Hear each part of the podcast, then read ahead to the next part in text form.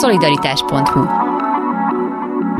A műsor támogatója a Magyar Köztisztviselők, Közalkalmazottak és Közszolgálati Dolgozók Szakszervezete. Többen többre megyünk.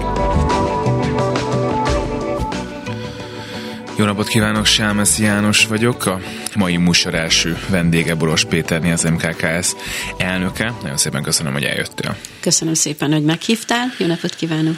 És kezdjük ott, amiről tavaly nagyon sokat beszéltünk, de idén vált igazán élessé, az a tagdíj kérdése azoknál a szakszervezeteknél, ahonnan a állami forrásból érkezett eddig ez közvetve vagy közvetlenül, és ugye ez most le van tiltva, tehát közvetlenül a, a dolgozók, tehát a tagok fizetik, a, ha jól értem, akkor a szakszervezet számlájára ezt a, ezt a bizonyos havi tagdíjat.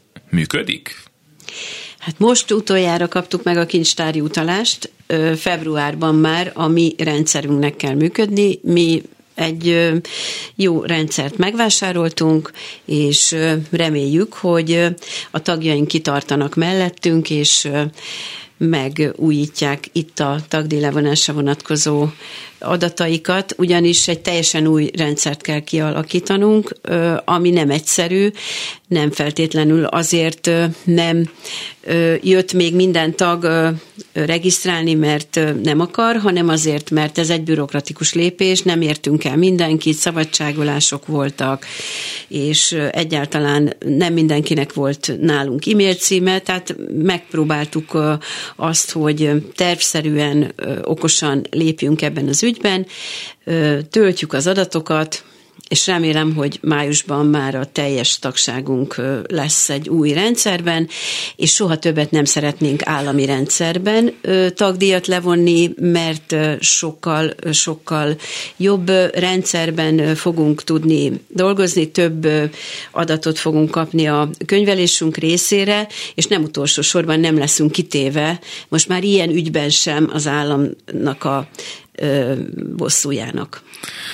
Azt látjátok előre, hogy mondjuk az eddigi tagdíjnak mekkora százaléka jön majd be februárban? Azt most még nem tudom megmondani, azt látom, hogy folyamatosan zajlik ez a tagdíjjal kapcsolatos regisztráció. Most már túl vagyunk a felén a tagoknak, ami egy elég jó állapotot jelez, és vannak még tartalékaink. Megvan az a szint, hogy hány tagnál vagyunk finanszírozhatók, nem vagyunk már ettől messze, tartalékunk is van, tehát nem arról van szó, hogy ez most meg fogja billenteni a szakszervezetünket, de okozott három hónapnyi vagy két hónapnyi fejtörést és rákészülést, de azt is mondhatom, hogy nagyon sok segítőkészséget és kiállást is produkáltak a tagjaink, mert azt mondták, hogy igenis megpróbálják azt megtenni, hogy minden tagot hozzanak magukkal. Nyilván lesz lemorzsolódás, de azt is látom, hogy lesznek új tagjaink is már azt kutatjuk, hogy minden egyes megyében legyen egy olyan új szervezetünk, ami esetleges lemorzsolódás pótolja, és tagszervező kampányt is csinálunk ezeknek a területeknek a tagságának a behozatalára, tehát próbálunk minden módon ugyanolyan taglétszámot erős szakszervezetet produkálni, mint korábban. Én okoskodtam korábban arról, hogy értem persze, hogy ez egy nagyon nagy fejtörés, meg probléma, meg, meg veszély a szakszervezeteknek, de hogyha sikerül átmenteni a tagságot, és egyfajta tudatosságot is elérni náluk, hiszen legalább egyszer be kell regisztrálniuk, és el kell kezdeniük maguk fizetni azt, amit eddig levontak tőlük automatikusan, hogy ebből következhet akár az is, hogy akkor ezek a tagok azt mondják, hogy na hát én most már csináltam valamit egyszer, akkor csinálok megint valamit, meg megint valamit a szakszervezettel. Abszolút ezt érzem én is, hogy ez egy kontaktus a tagjainkkal, így is fogtuk föl, és azt gondolom, hogy olyan rendszert is tudtunk kialakítani, hogyha valaki egyszer ezzel a Simple Pay rendszerrel tartósra állítja a tagdíjfizetést, akkor egy hasonlót tudunk produkálni, mint a kincstári rendszerrel, hiszen neki nem kerül pénzbe, és ez, ha egyszer megcsinálja, akkor minden hónapban automatikussá válik, illetve próbáltunk ösztönözni is, mert aki ezt választja, annak fizetünk áprilisban nem sokat, de 4000 forintot a hűségéért. Tehát sok mindent próbáltunk, éves tagdíjat, ami eddig nem volt. Ilyenkor, ha nehéz helyzetben van az ember, akkor mindig egy kicsit kreatívabbá válik, és az megújulás az mindenképpen jót jelent, még akkor is, ha ez átmenetileg nehézséget is hoz magával. 2024-ben, hogyha mondjuk néhány dolgot kéne mondanod, ami a szakszervezetnek a célja, és szomorú lennél, hogyha 2025. januárjában itt ülnénk, és ezek még nem lennének megvalósítva, akkor miket mondanál?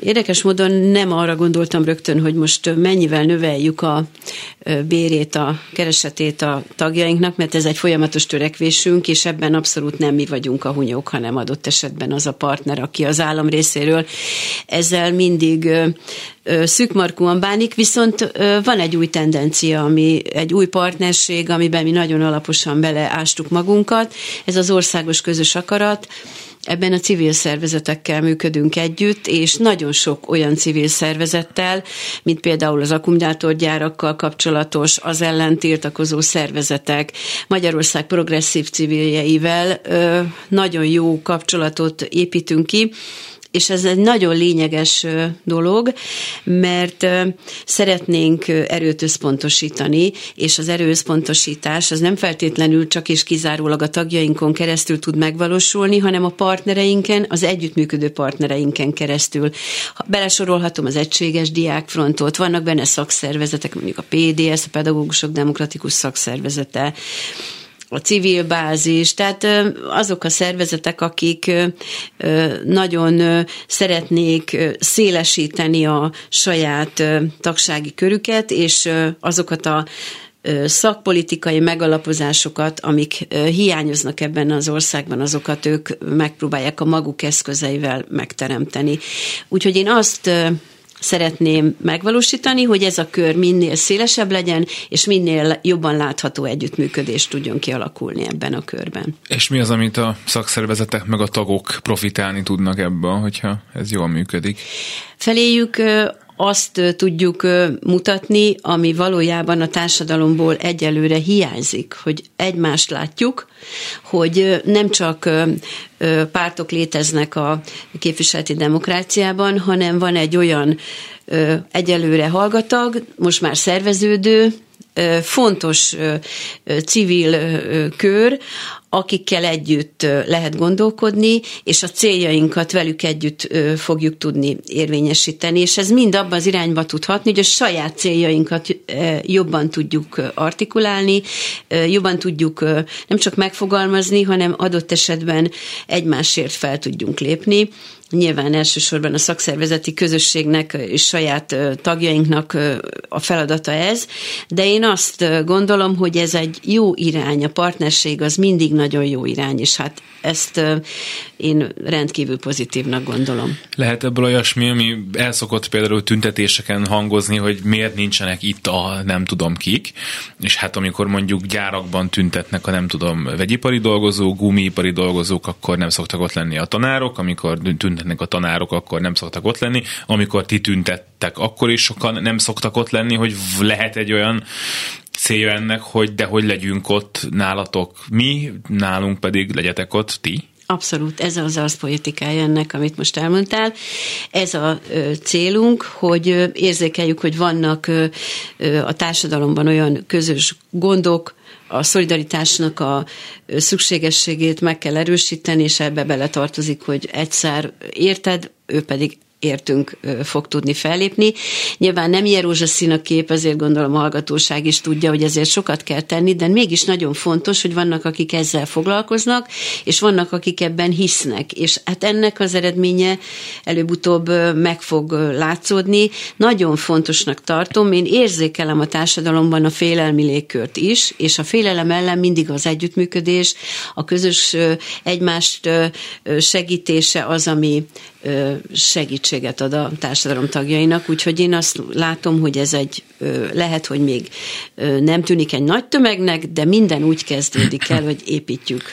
Utolsó dolog valami. csak erről, hogy nincs ennek egy olyan veszélye, hogy amikor ti majd ott ültök egy minisztériumban egy, egy bérekkel kapcsolatos egyeztetésen, akkor ott valaki azt fogja nektek mondani, hogy ti hát ti egy közösségben vagytok ott azokkal, meg azokkal, meg azokkal, akik arról beszélnek színpadokon, hogy kormányváltást akarunk, és váltsuk le Pintér Sándort, és nem tudom, és akkor most döntsétek el, hogy ti béremelést szeretnétek, meg, meg érdekképviseletet, vagy politizálni, és akkor inkább nem veletek tárgyalunk, hanem ma nem tudom, azzal a szakszervezettel, amelyik ezt nem csinálja. Én ettől azért nem tartok, mert ha ezt el is mondják, én azt tudom erre mondani, hogy mi pártpolitikailag semlegesek vagyunk, tehát ami a mi alapszabályunkban van, azt abszolút betartjuk, mi mindenkivel együtt működünk, mi a kormány felé is mindig nyitottak vagyunk, az más kérdés, hogy a kormány akar-e velünk együttműködni, vagy sem, de attól az mi érdekeink jogszabályban szabályozottan a jogkeretei között az érvényesítése tud működni, és mi ezekkel a jogokkal akarunk élni.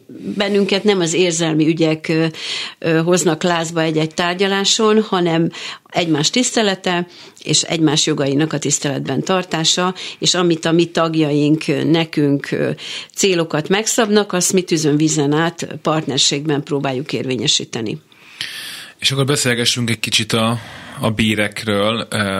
Nagyon nagy különbségek lehetnek nyilván a foglalkoztatótól függően, hogy hol, mikben sikerült már, vagy még nem sikerült megállapodni 2024-re, de ugye január van, tehát elvileg minden dolgozó most már az új fizetésért, a magasabb bérért dolgozik, már amennyiben van neki ilyen, és akkor most próbáljuk meg végignézni, hogy hol van, hol nincs, hol mennyi, ha lehet ilyet mondani. Hát az a nehéz helyzet van Magyarországon, hogy január van ugyan, és már tudnia kellene mindenkinek, hogy mennyi lesz az emelt bére, hiszen az inflációt ismeri, és az elvárásai azok megvannak ahhoz, hogy állami szolgálatban vagy önkormányzati szolgálatban ne legyen reálkeresett csökkenése. Tehát ezeket a mutatókat tudjuk, ezeket mi az érdekegyeztetés kereteiben folyamatosan szóvá tettük, levelet írtunk, tehát mindent elmondtunk, gyakorlatilag, ha végig megyünk a közigazgatás nak a szintjein, akkor a kormány tisztviselők esetében nem tudok beszámolni még kormányzati intézkedésről, ami ezt a nehéz szituációt ellensúlyozná. Itt szerintem több mint 20% keresetnövelése biztos szükség lenne. Van olyan terület, ahol már ezt a kormány a bértömeggazdálkodás keretein belül bejelentette, mondjuk a NAV dolgozók esetében, de a kormány tisztviselők mondjuk a területi közigazgatásban, akik a különböző okmányirodákban dolgoznak, ott abszolút ezzel még szóban sem foglalkoztak, bár az igény az jelentős, bár a leterheltség rendkívül jelentős. Ettől De vannak még... ott, bocsánat, olyanok, akiket a garantált bérminimum érint, ugye? Tehát ők tudják, hogy nekik mennyit fog nőni a bérük. Magyarországon a középfokú végzettségűek esetében igen, ez mindenütt érvényesül, ennek a finanszírozását meg is adja a kormány, de a diplomások esetében sajnos erre már nem helyez ilyen hangsúlyt, és az, amit mi öt éven keresztül próbáltunk, hogy diplomás bérminimum legyen, arról nincs folyamatosan hárítja ezt a, a kormány, és ő úgy gondolja, hogy majd az egyik területre ad 5%-ot, a másikra meg semmit, a harmadikra pedig éppen 20-at, és nem szeretne bér felzárkóztatás, pedig az a véleményünk, hogy a közférában az egyetlen helyes út az lenne, hogyha nem tenne különbséget adott esetben nem lenne bérszakadék az azonos végzettségűek, szolgálati idővel rendelkezők között, hanem bárhol is legyen, bármilyen munkakörben is dolgozzon az állam szolgálatában, legyen egy olyan sáv, amit ő biztosan kiszámítható módon tudni fog, hogy ez reálkeresett növekedést fog a részére hozni. Ezzel szemben Szóltam ugye a kormánytisztviselők esetében egyelőre nem látjuk, hogy ez így lenne, és hát az önkormányzati köztisztviselőkről beszélve pedig hát még nagyobb a probléma, mert itt azzal, hogy a kormány teljes egészében kivonult a az illetmény alap emeléséből, és azt mondja, hogy a saját adóerőképességből fakadóan a helyi önkormányzat állapítsa meg, hogy mennyi fizetésemelést ad. ennek vannak korlátai. Ezeket a korlátokat 16 éve nem tudjuk átlépni. 38.650 forint az állami illetményalap, ami azt jelenti, hogy itt is csak a bérminimum, tehát a garantált bérminimum, illetve a minimál béremelés érvényesül, és a diplomások felejt kettős kategóriába kerültek.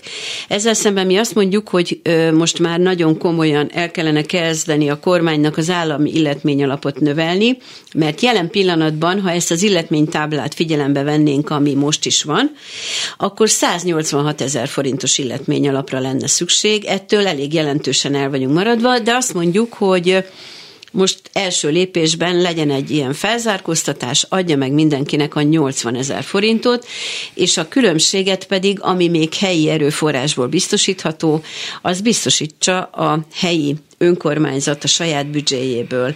És hát erre azért nagyon nagy a szükség, mert elmennek a szakemberek, és ugyan az nagyon jó dolog, hogy helyben tud dolgozni valaki, akinek ilyen végzettsége van, de azért a megélhetés nagy úr, és bizony nagyon sok fiatal ember, aki úgy gondolja, hogy ő benne még van sok újrakezdési lehetőség, és esetleg nyelvet beszél, az sajnos külföldre megy el, és hát ez nem csak az önkormányzatoknál, hanem a közféra egészére is jellemző. Ennek a, az egész bér növekedési ügynek azért lenne jó, ha látnánk a, a célját és irányát, mert kiszámíthatóságot adhatna, és adott esetben a fiataloknak mondjuk lehet, hogyha most még nem is látják a béremelést, a konkrét lépéseit, de egy, egy távlatot adna, hogy megéri itt maradni.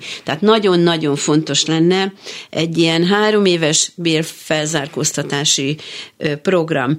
Hát tudjuk, hogy az önkormányzati köztisztviselők azok, akik a választásnak a feladatát el kell, hogy lássák.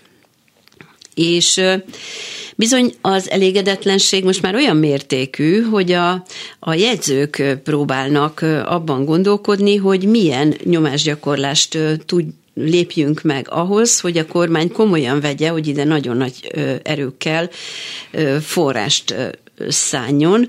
Úgyhogy folyik ennek a, a felmérése. Remélem, hogy komolyan veszi a kormány, hogy itt ez a választás egy nagyon, hogy mondjam, mindenki számára fontos feladat Magyarországon, és ezt szakemberek látják el. A helyi választási irodákban szakemberek ülnek, értelemszerűen reméljük, hogy ott is maradnak, és lesz, aki ezt a feladatot ellássa. Most pont uh, olvasok itt egy fővárosi bérmegállapodásos Facebook posztot, ez arról szól, a főpolgármester írta, hogy az önkormányzat meg a szakszervezetek megegyeztek, és 24-ben 13,5 százalék lesz az átlagos mértéke a béremelésnek egy főre jutva, ami hát idei évet tekintve infláció felett lesz, alig, hanem a előzőket visszanézzük, összeadogatjuk, akkor már nem biztos. A fővárosban rendben vagytok? Tehát itt az önkormányzat az ad annyit, amennyit ti szeretnétek? Itt a fővárosban azt gondolom, hogy a három éves bérmegállapodáshoz képest rendben vagyunk, korrekt megállapodást tudtunk kötni a, a főpolgármesterrel, illetve hát a főjegyzővel, aki nekünk partnerünk, a többi szakszervezettel együttműködve. Ebből is látszik, hogy nagyon fontosak a előremutató bérmegállapodások, amik meg, vagy leegyszerűsítik adott esetben a tárgyalást és eredményt hoznak, azonban el kell, hogy mondjam, hogy három évre előre nagyon nehéz azt pontosan látni, uh-huh. hogy egy ilyen vágtató inflációval terhelt gazdaságban, mint Magyarország, mi az a béremelési mérték, ami ezzel lépést tud tartani. Hát tudjuk, hogy a főváros kivéreztetett költségvetése az milyen lehetőségekkel bír, de egy főváros is megtette azt, hogy amit felvállalt a három éves megállapodásban, azt teljesítette. Tehát mi erre appellálunk egy kormány esetében is, hogy aki nincs ilyen nehéz szituációban, mint például a főváros, az is a szemléletébe az embereknek, pontosabban a közszolgálatban dolgozó munkavállalóknak a megélhetését tegye fókuszba, és törekedjen arra, hogy igenis a reálkeresetet próbálja megőrizni. Ez az a szemlélet, amit mi nem nagyon érzékelünk sajnos a kormány oldaláról. Ugye a pici önkormányzatoknál utaltál már erre is nagyon sok függ az államtól, hiszen ott nem tudnak forrást teremteni, és hát panaszkodnak, hogy infláció ide vagy oda nagyjából ugyanannyit kapnak, mint az előző évben, ami nyilván kevés nekik.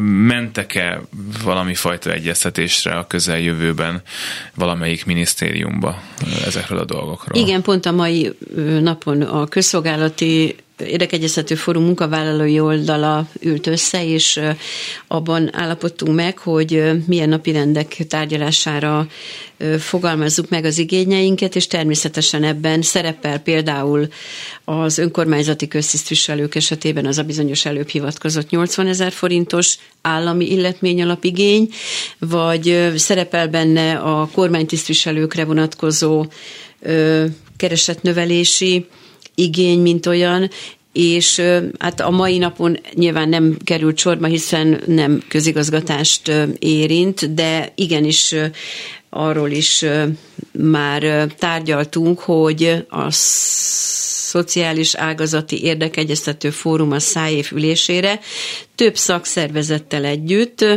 benyújtottuk a szociális ágazat dolgozóinak a kereset növelésére vonatkozó konkrétumot, és ezt még a múlt évben megtettük, még nem kaptunk visszajelzést, de annál is nehezebb a helyzet, mert Tudjuk, hogy márciustól az egészségügy területén lesz keresetnövelés, tudjuk, hogy valamilyen keresetnövelésre sor kerül a pedagógusok esetében is, tehát egy ilyen határterületi keresetnöveléssel, és egy, most gondoljuk végig, hogy a szociális ágazatban semmi nem lenne, csak a minimálbér és garantált bérminimumemelés kiürülnek a munkahelyek, és mindenki vagy elmegy a a pedagógusok irányába, vagy az egészségügy irányába, aki csak teheti. Tehát az eddig is rendkívül nehéz munkaerőpiaci szituációt, a munkaerő hiányt tetézni a kormány azzal, ha nem adna keresett növelést a szociális ágazati dolgozóknak, konkrétan a szociális ágazati pótlék emeléséről, jelentős emeléséről lenne szó. Tudom, hogy neked fontos, vagy nektek fontos témátok az európai irányelveknek a magyar gyakorlatba való átültetése. Most egyébként a parlament majd valamikor ebben az évben az európai minimálbérről szavazni is fog. Itt, itt mennyire haladnak előre a dolgok, meg hogyha most itt egy, egy, egy dolgozó szempontjából nézzük, akkor mit profitálhat abból, hogyha ezeket a irányelveket átültetjük szépen, meg lesz európai minimálbér szabályozás, stb. Igen, mind a két irányelvet nagyon nagy jelentőségűnek tartjuk, még akkor is, ha ez nem most ebben a pillanatban hozna nekünk pozitívumot, de igenis fontos kapaszkodót jelentene mind a kettő. Tehát akár az európai minimálbér irányelv, akár pedig az Európai Parlament által a bérek átláthatósága és a bérszakadék felszámolása érdekében elfogadott új szabály. Ezt ugyanis 2026-ra kell magyar jogrendbe ültetni, és onnantól kezdve nagyon érdekes kapaszkodót jelent, mert tudjuk, hogy a közszférában bármelyik ágazatot is nézzük, az alacsony bérek miatt rendkívül jelentős a női munkaerőnek a létszáma, közel 80 százalék, de például a szociális ágazatban 90 százalék.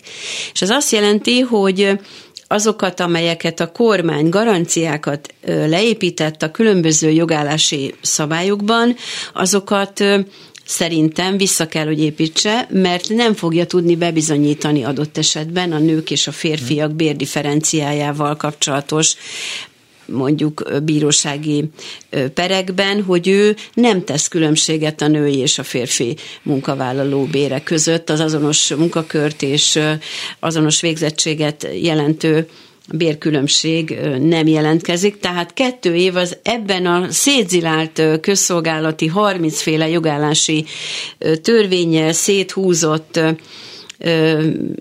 úgymond munkajogi környezetben már most komoly fejtörést okozhat a kormánynak, hogy hogyan tudja ezt majd ő visszaépíteni. Egy rövid búcsú kérdést még engedj meg, te is utaltál arra, hogy itt különböző szektorokban dolgozók valamekkora béremelésre azért számíthatnak. Látszik, hogy azt a kormány is érzékeli, hogy itt az elmúlt években azért voltak problémák, reálbércsökkenés, stb. Nyilván jön egy választás is, amikor minden érdekelt, legyen az polgármester, legyen az állam, igyekszik a lehető legnagyobbra nyitni a zsebét, amekkorára csak tudja. Lehet az, hogy a ti tagjaitoknak is egy relatív jó éve lehet 2024? Amennyiben lépést tart az inflációval, akkor igen akkor azt mondhatom, hogy ellensúlyozza azt, amit elvett az egyik oldalon.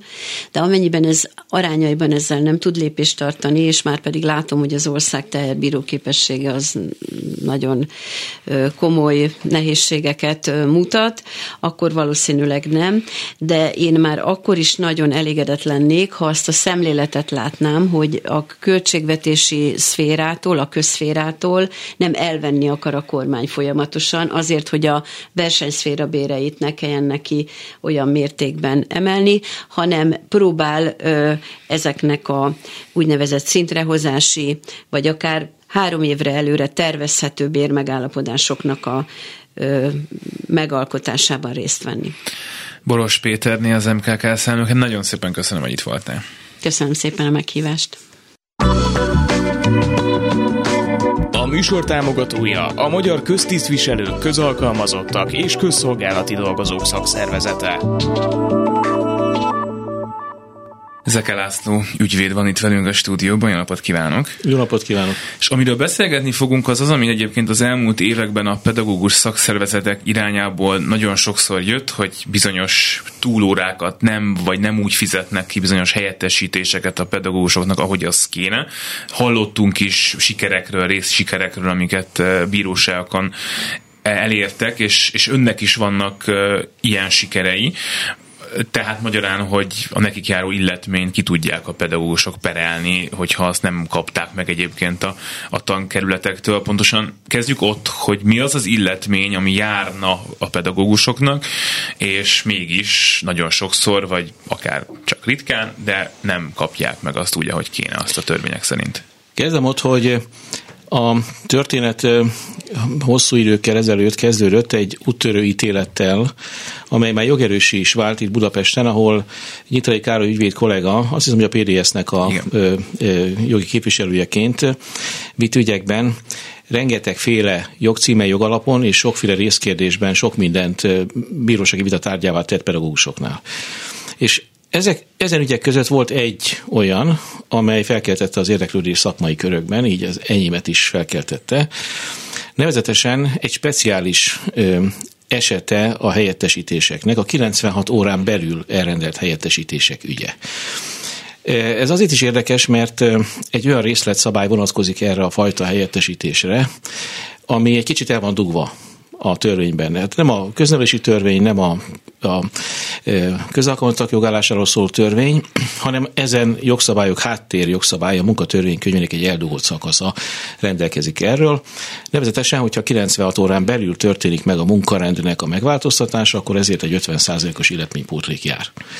Most ez azért érdekes a pedagógusoknál, mert a főszabály az az, ezt mindannyian tudjuk, akik jártunk iskolába, hogy 96 órán belül történik meg a helyettesítés elrendelése, akadályoztatva van a tanár, beteg lesz, valami egyéb olyan probléma adódik, ami miatt nem tudja ellátni a munkáját, és akkor akár 5-10 perccel előtte, de lehet, hogy egy-két nappal előtte szólnak, hogy most pedig az angol tanárjuk a során menjen be, Ez az és tartson föl az órát.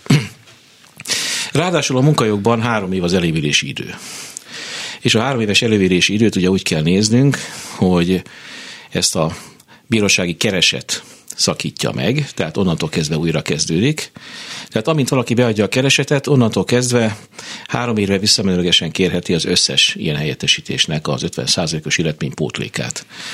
Ez óránként nem túl nagy összeg, mert hát ha ezeket a nagyon szégyenletesen alacsony pedagógus fizetéseket veszük alapul, és ebből is az alapilletményből indulunk ki, akkor a jogszabály szerint ez durván egy olyan ezer forintot jelent kb. óránként egy ilyen helyettesítésnél. Hát igen, nem, de három évre visszamedőlegesen. És hát azon túl, hogy három évre visszamenlegesen egy-egy túlterhelt pedagógusnál, azért könnyen összegyűlik akár 150 ezer forint is. De azt kell mondjam, én annak a híve vagyok, hogy hát azért van ilyen, hogy jogállam, vagy lenni kellene, van ilyen, hogy jogszabály, és van olyan, hogy jár valami. Meg vannak elvek is, főleg akkor, amikor egyébként láthatóan méltatlan alacsony szinten tartják, és nem is tudom, miféle ocska kifogásokkal mióta húzódik már az, hogy a pedagógusok normális pénze legyen. Ezért én láttam abban fantáziát, hogy indítsuk el ezeket a pereket, koncentrálva erre az egyetlen egy részterületre. És Egyelőre Debrecenben 22-23 ilyen per van folyamatban, amit elindítottunk, és eléggé betárgyalt ügyek már ezek. Ez azt jelenti, hogy gyakorlatilag a utolsó tárgyalások előtt állunk, és most már zsinórba jönnek ezek a tárgyalások.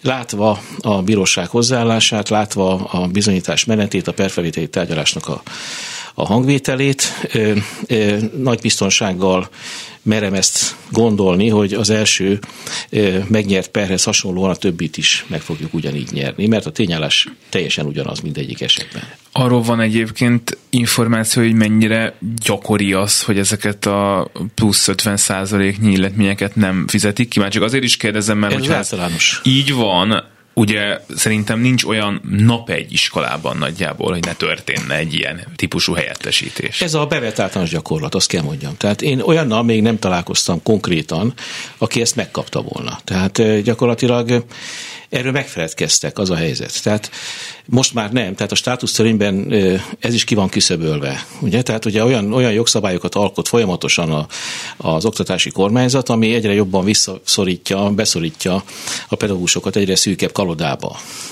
Hát az előző menetben nem sikerült még, lehet, hogy nem volt elég alapos a jogszabály szerkesztő, legalábbis a bíróság így foglalt állást több helyen már, hogy ez a, ez, ez nem sikerült odafigyelni kellően erre, erre a 96 órás szabályra. Azért mondom ezt, hogy több helyen, mert ugye a budapesti ítéleteket követte Szombathelyen egy ítélet már, pár nappal hamarabb, mint ahogy a debreceni perekben született az első ítélet. Azt kell tudni, hogy Szombathelyen egy Hende István nevű pedagógusnak a szervezésében dicséretes módon 147-es darab pedagógus indított pert, ott egy próbapert kiszemeltek közösen a peres felek, és abban született első fokon a miénkkel egyező tartalommal egyébként, és ugyanolyan módon megszerkesztett a bíróság által ugyanolyan módon keresetnek helytadó ítélet, valamint Tudunk róla, hogy Nyíregyházán is van, az egyik per nálunk a miénk közül az Nyíregyházán zajlik. Tudjuk, hogy máshol is folynak hasonló perek, Miskolcon is több ilyen per folyik.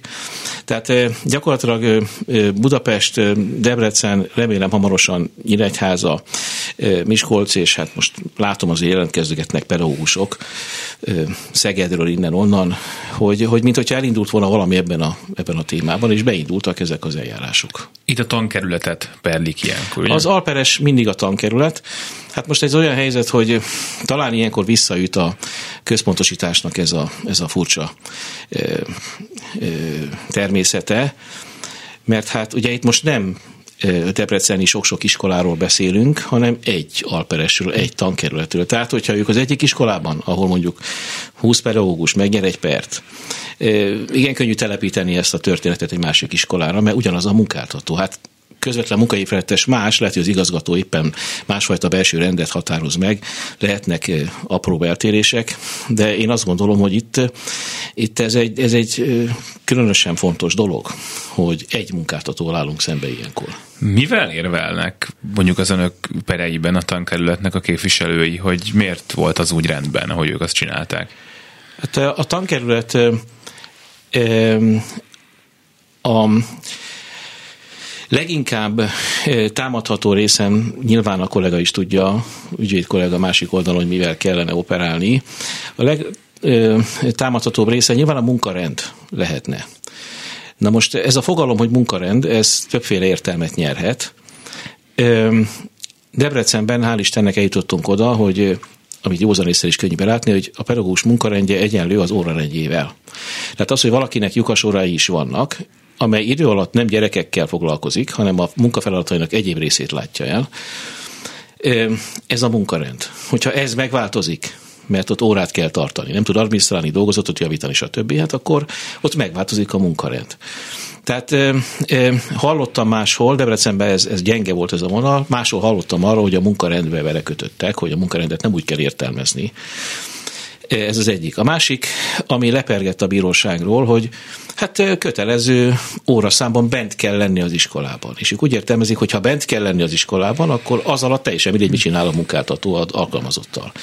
Én szerintem se vécét pucolni nem lehet, se gyerekfelügyeletet nem lehet csinálni óra közben, se óra helyett másfajta feladatot nem lehet csinálni, se portásnak nem lehet beültetni, se ilyen, ö, ilyen biztonsági őrnek nem lehet alkalmazni, vagy kiket szoktak mostanában már felvenni egyes iskolákban.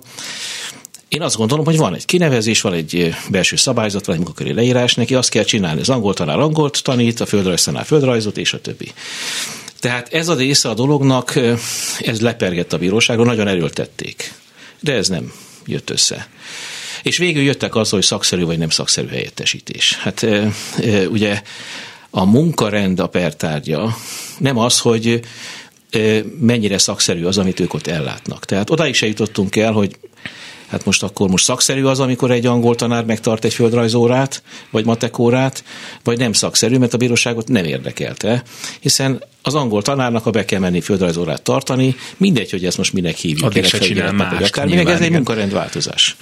Úgyhogy nagyjából ezek a gyenge pontok, ezek eldőltek, úgy, úgy, úgy érzem, és hát most mit tudom én a jövő héten, ha jól emlékszem, jövő héten hétfőn lesz egy olyan tárgyalási nap, ahol négy pernek a befejezése várható. Tehát most már ilyen, hogy is mondjam, nagy üzemben óránként jönnek ezek a perek.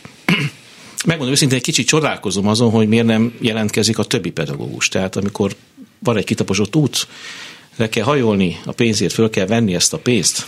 Nem, nagyon értem ezt a, ezt a részét a dolognak. Hát talán a szakszervezet tud ebben segíteni. Egyébként minden tanárnak megvan az pontosan, akkor mondjuk ezek szerint ez három évre visszamenőleg fontos, hogy ő mennyit dolgozott ilyen formában? Tehát, hogy Megint mennyi órát tartott meg mások kicsit helyett? visszaütött ez a nagy központosításos díj.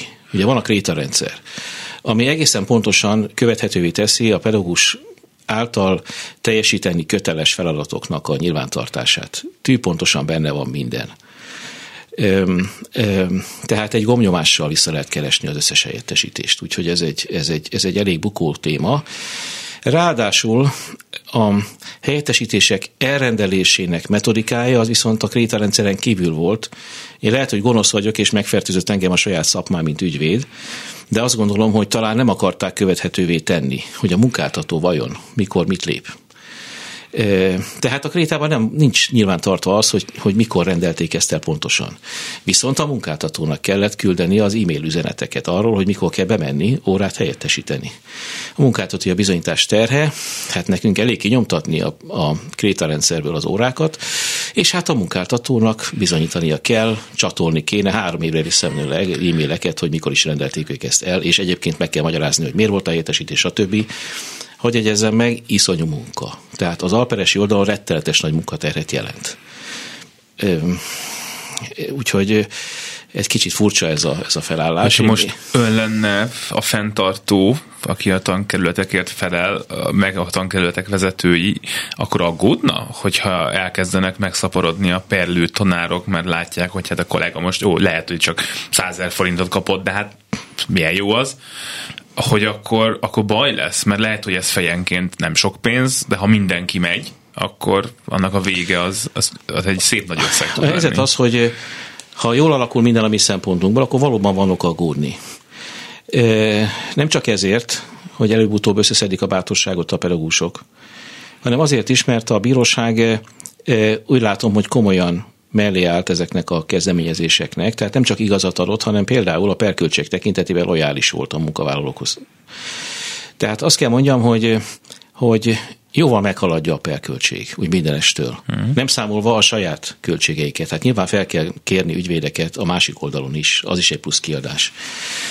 Tehát mondjuk az első ügyben 64 ezer forintos pertárgyérték mellett 140 ezer forint volt. Csak a munkadíj része a perköltségnek. Hát, szóval háromszor, négyszer, ötször annyit kifizetni, mint amennyit önként ki kéne fizetni, ezt én nem érzem egy jó boltnak. És hogyha ez mondjuk Szóval tisztán beszélve én úgy gondolom, most ez a határozott véleményem, lehet, hogy nincs igazam, jó lenne kipróbálni, Debrecenben 1700 pedagógus van, 1700 nyert per. Tehát azért ennyi szólva nagyon sokra megy ez a, menne ez a sok kicsi. De én nem így fognám meg. Én úgy fognám meg, hogy egy normális vezető azt, ami jár a pedagógusoknak, a saját munkatársainak, akinek az áldozatos munkájára számít, az jó szívvel adja oda. Tehát ha kiderülne most, hogy ez jár a törvény szerint, akkor nem látom akadályát annak, normálisan gondolkodva, hogy ezt miért ne adnák oda. Én azt gondolom, hogy középvezető szinten, akár egy iskolaigazgató szinten, de akár magasabb szinten is, a szíve mélyén ezek az emberek, a döntéshozók is. Nem gondolhatják komolyan, hogy ezeknek az embereknek, akiknek méltatlan alacsony a fizetése, és rettenetes helyzetbe kerültek most ezzel az új még a bérrendezéssel együtt is, hogy őket ez nem illetné meg, és hogy ők szívük mélyen nem akarnák ezt odaadni. Hát az normális az a vezető, aki nem azt szeretné, hogy megelégedett, normális, jó légkörben dolgozó munkatársakkal vegyék őt körül. Hát szerintem az ilyen vezető az beteg mentálisan.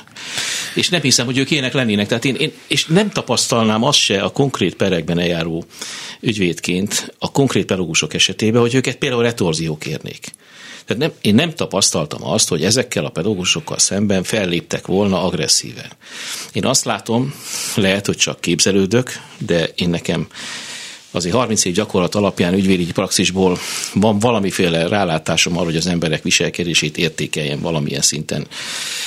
Egy kicsit ilyen alkalmazó pszichológiaként én azt látom, hogy ők megbecsülést bívnak ki maguknak, és őket tisztelik azért, amit csinálnak. Én, én így gondolom. Ez a véleménye szerint itt egyértelműen a tankerületek felelőssége merül fel, és az igazgatóké kevésbé, vagy lehet létezhetnek olyan iskolák, ahol mondjuk az igazgatók utána mentek, hogy ki vannak-e fizetve a tanárok, és ott mondjuk ki vannak fizetve, illetve hogy itt az történt, hogy ezt megúzták, vagy, vagy tényleg az, hogy hát eldugták ezt a passzust, és lehet, hogy tényleg nem vették észre, hogy 50%-kal többet kéne azokért az órákért fizetni? Mert azért ez elég reális nyilván, hogy nem vették észre. Nem hiszem, hogy az iskolai igazgatók felelőssége lenne.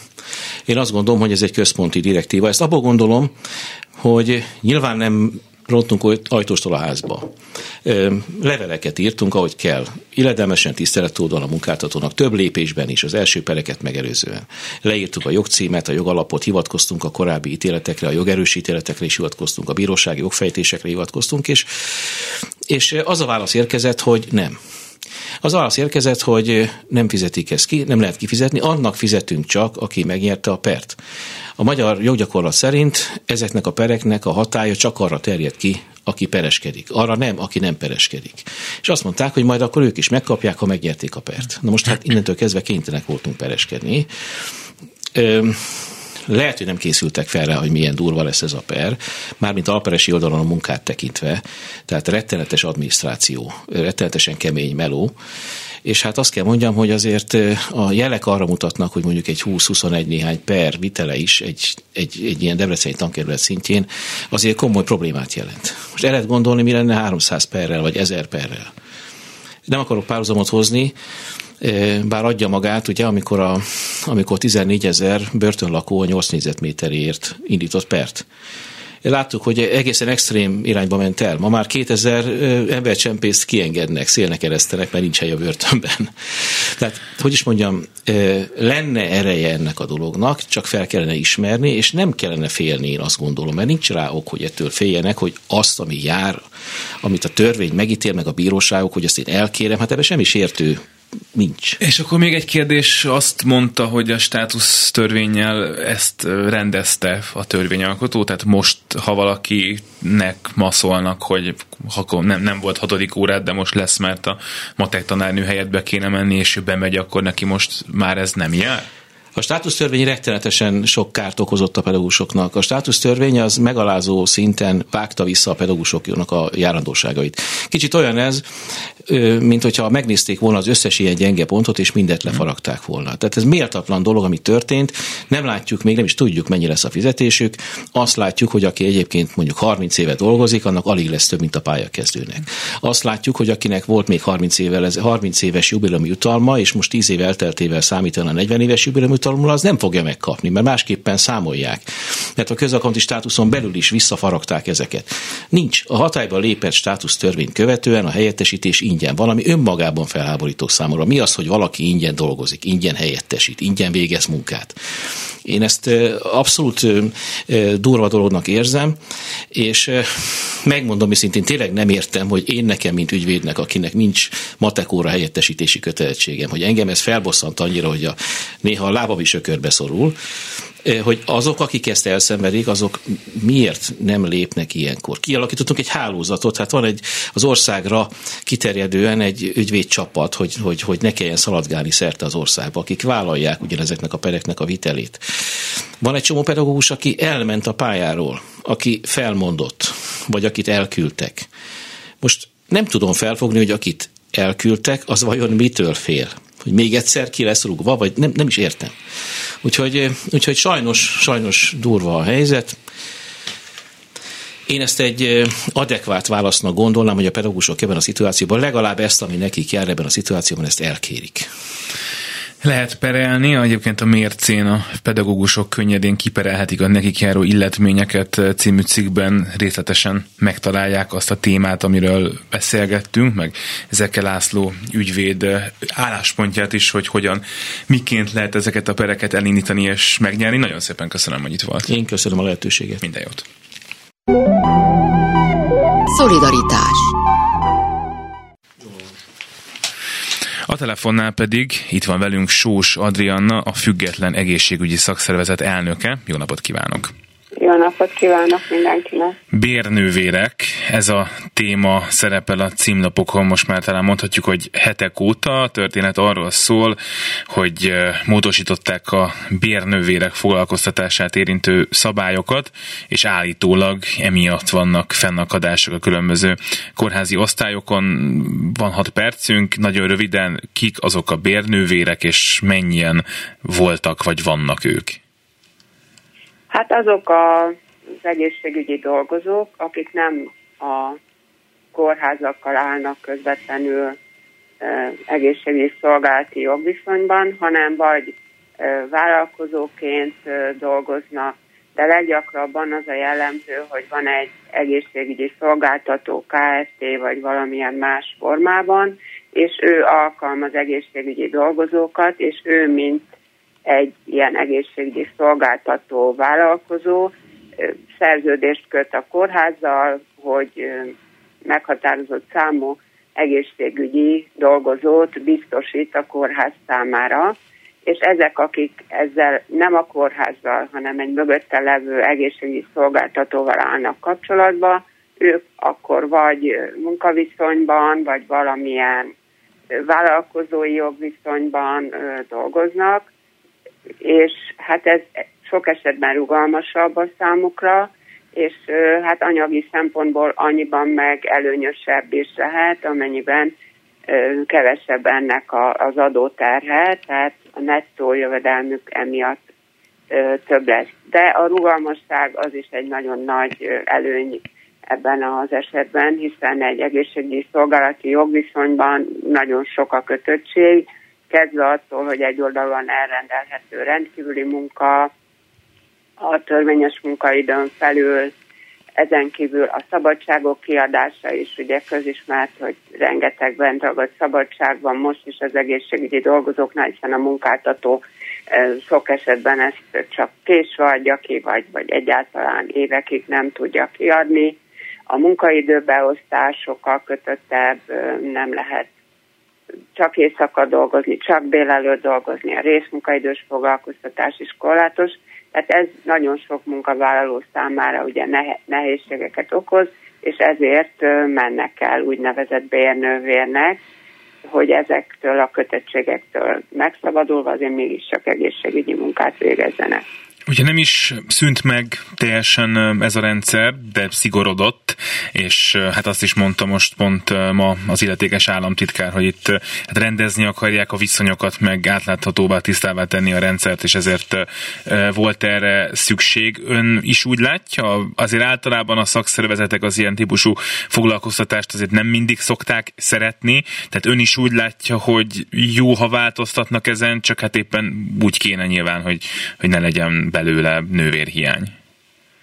Hát a munkavállalóink, akik szállásban dolgoznak a munkahelyeken, nem nagyon szeretik azt, hogy nekik kell általában helytállni, felelősséget vállalni, és közben időnként meg, megjelennek olyan külső munkavállalók, akiknek nincs helyi ismerete, a felelősségvállalása is kisebb, de ugyanakkor a dolog kettős, mert ők valamennyi terhet át tudnak venni, még ha nem is ugyanolyan munkaintenzitással vagy helyismerettel ugye a dolgozótól. Tehát igazán az lenne az ideális megoldás, hogyha a főállásban dolgoznának az egészségügyben a, a munkavállalók többsége, magasabb bérért, tehát kapjanak meg annyit nettóba ők is, mint egy, egy bérnővér, aki most ebbe a formában mondjuk anyagi okok miatt vállal munkát, másrészt pedig az, az a rugalmasságnak egy nagyobb mértékét lehetne biztosítani.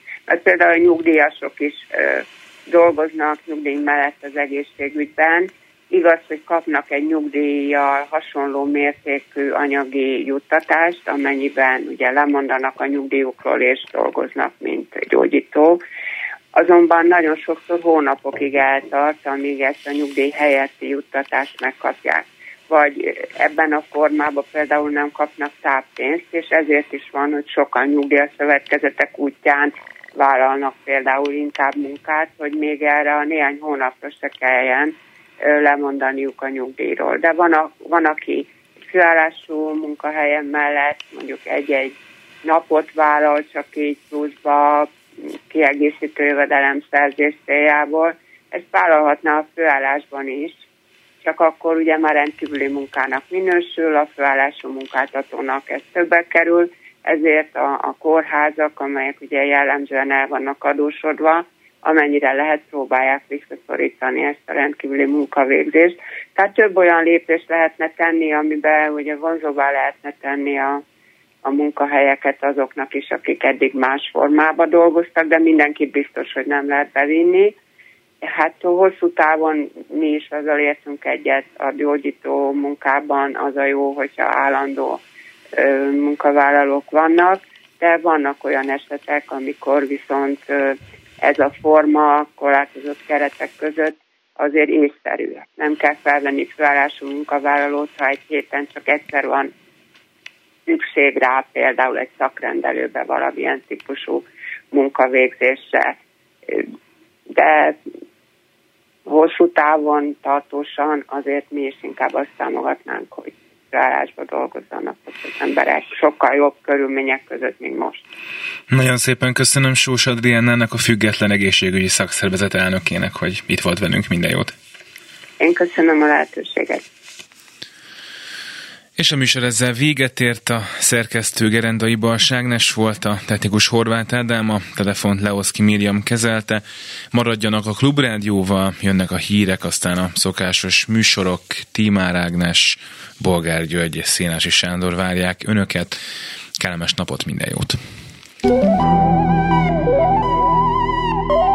Szolidaritás A Klubrádió munkaerőpiaci műsorát hallott.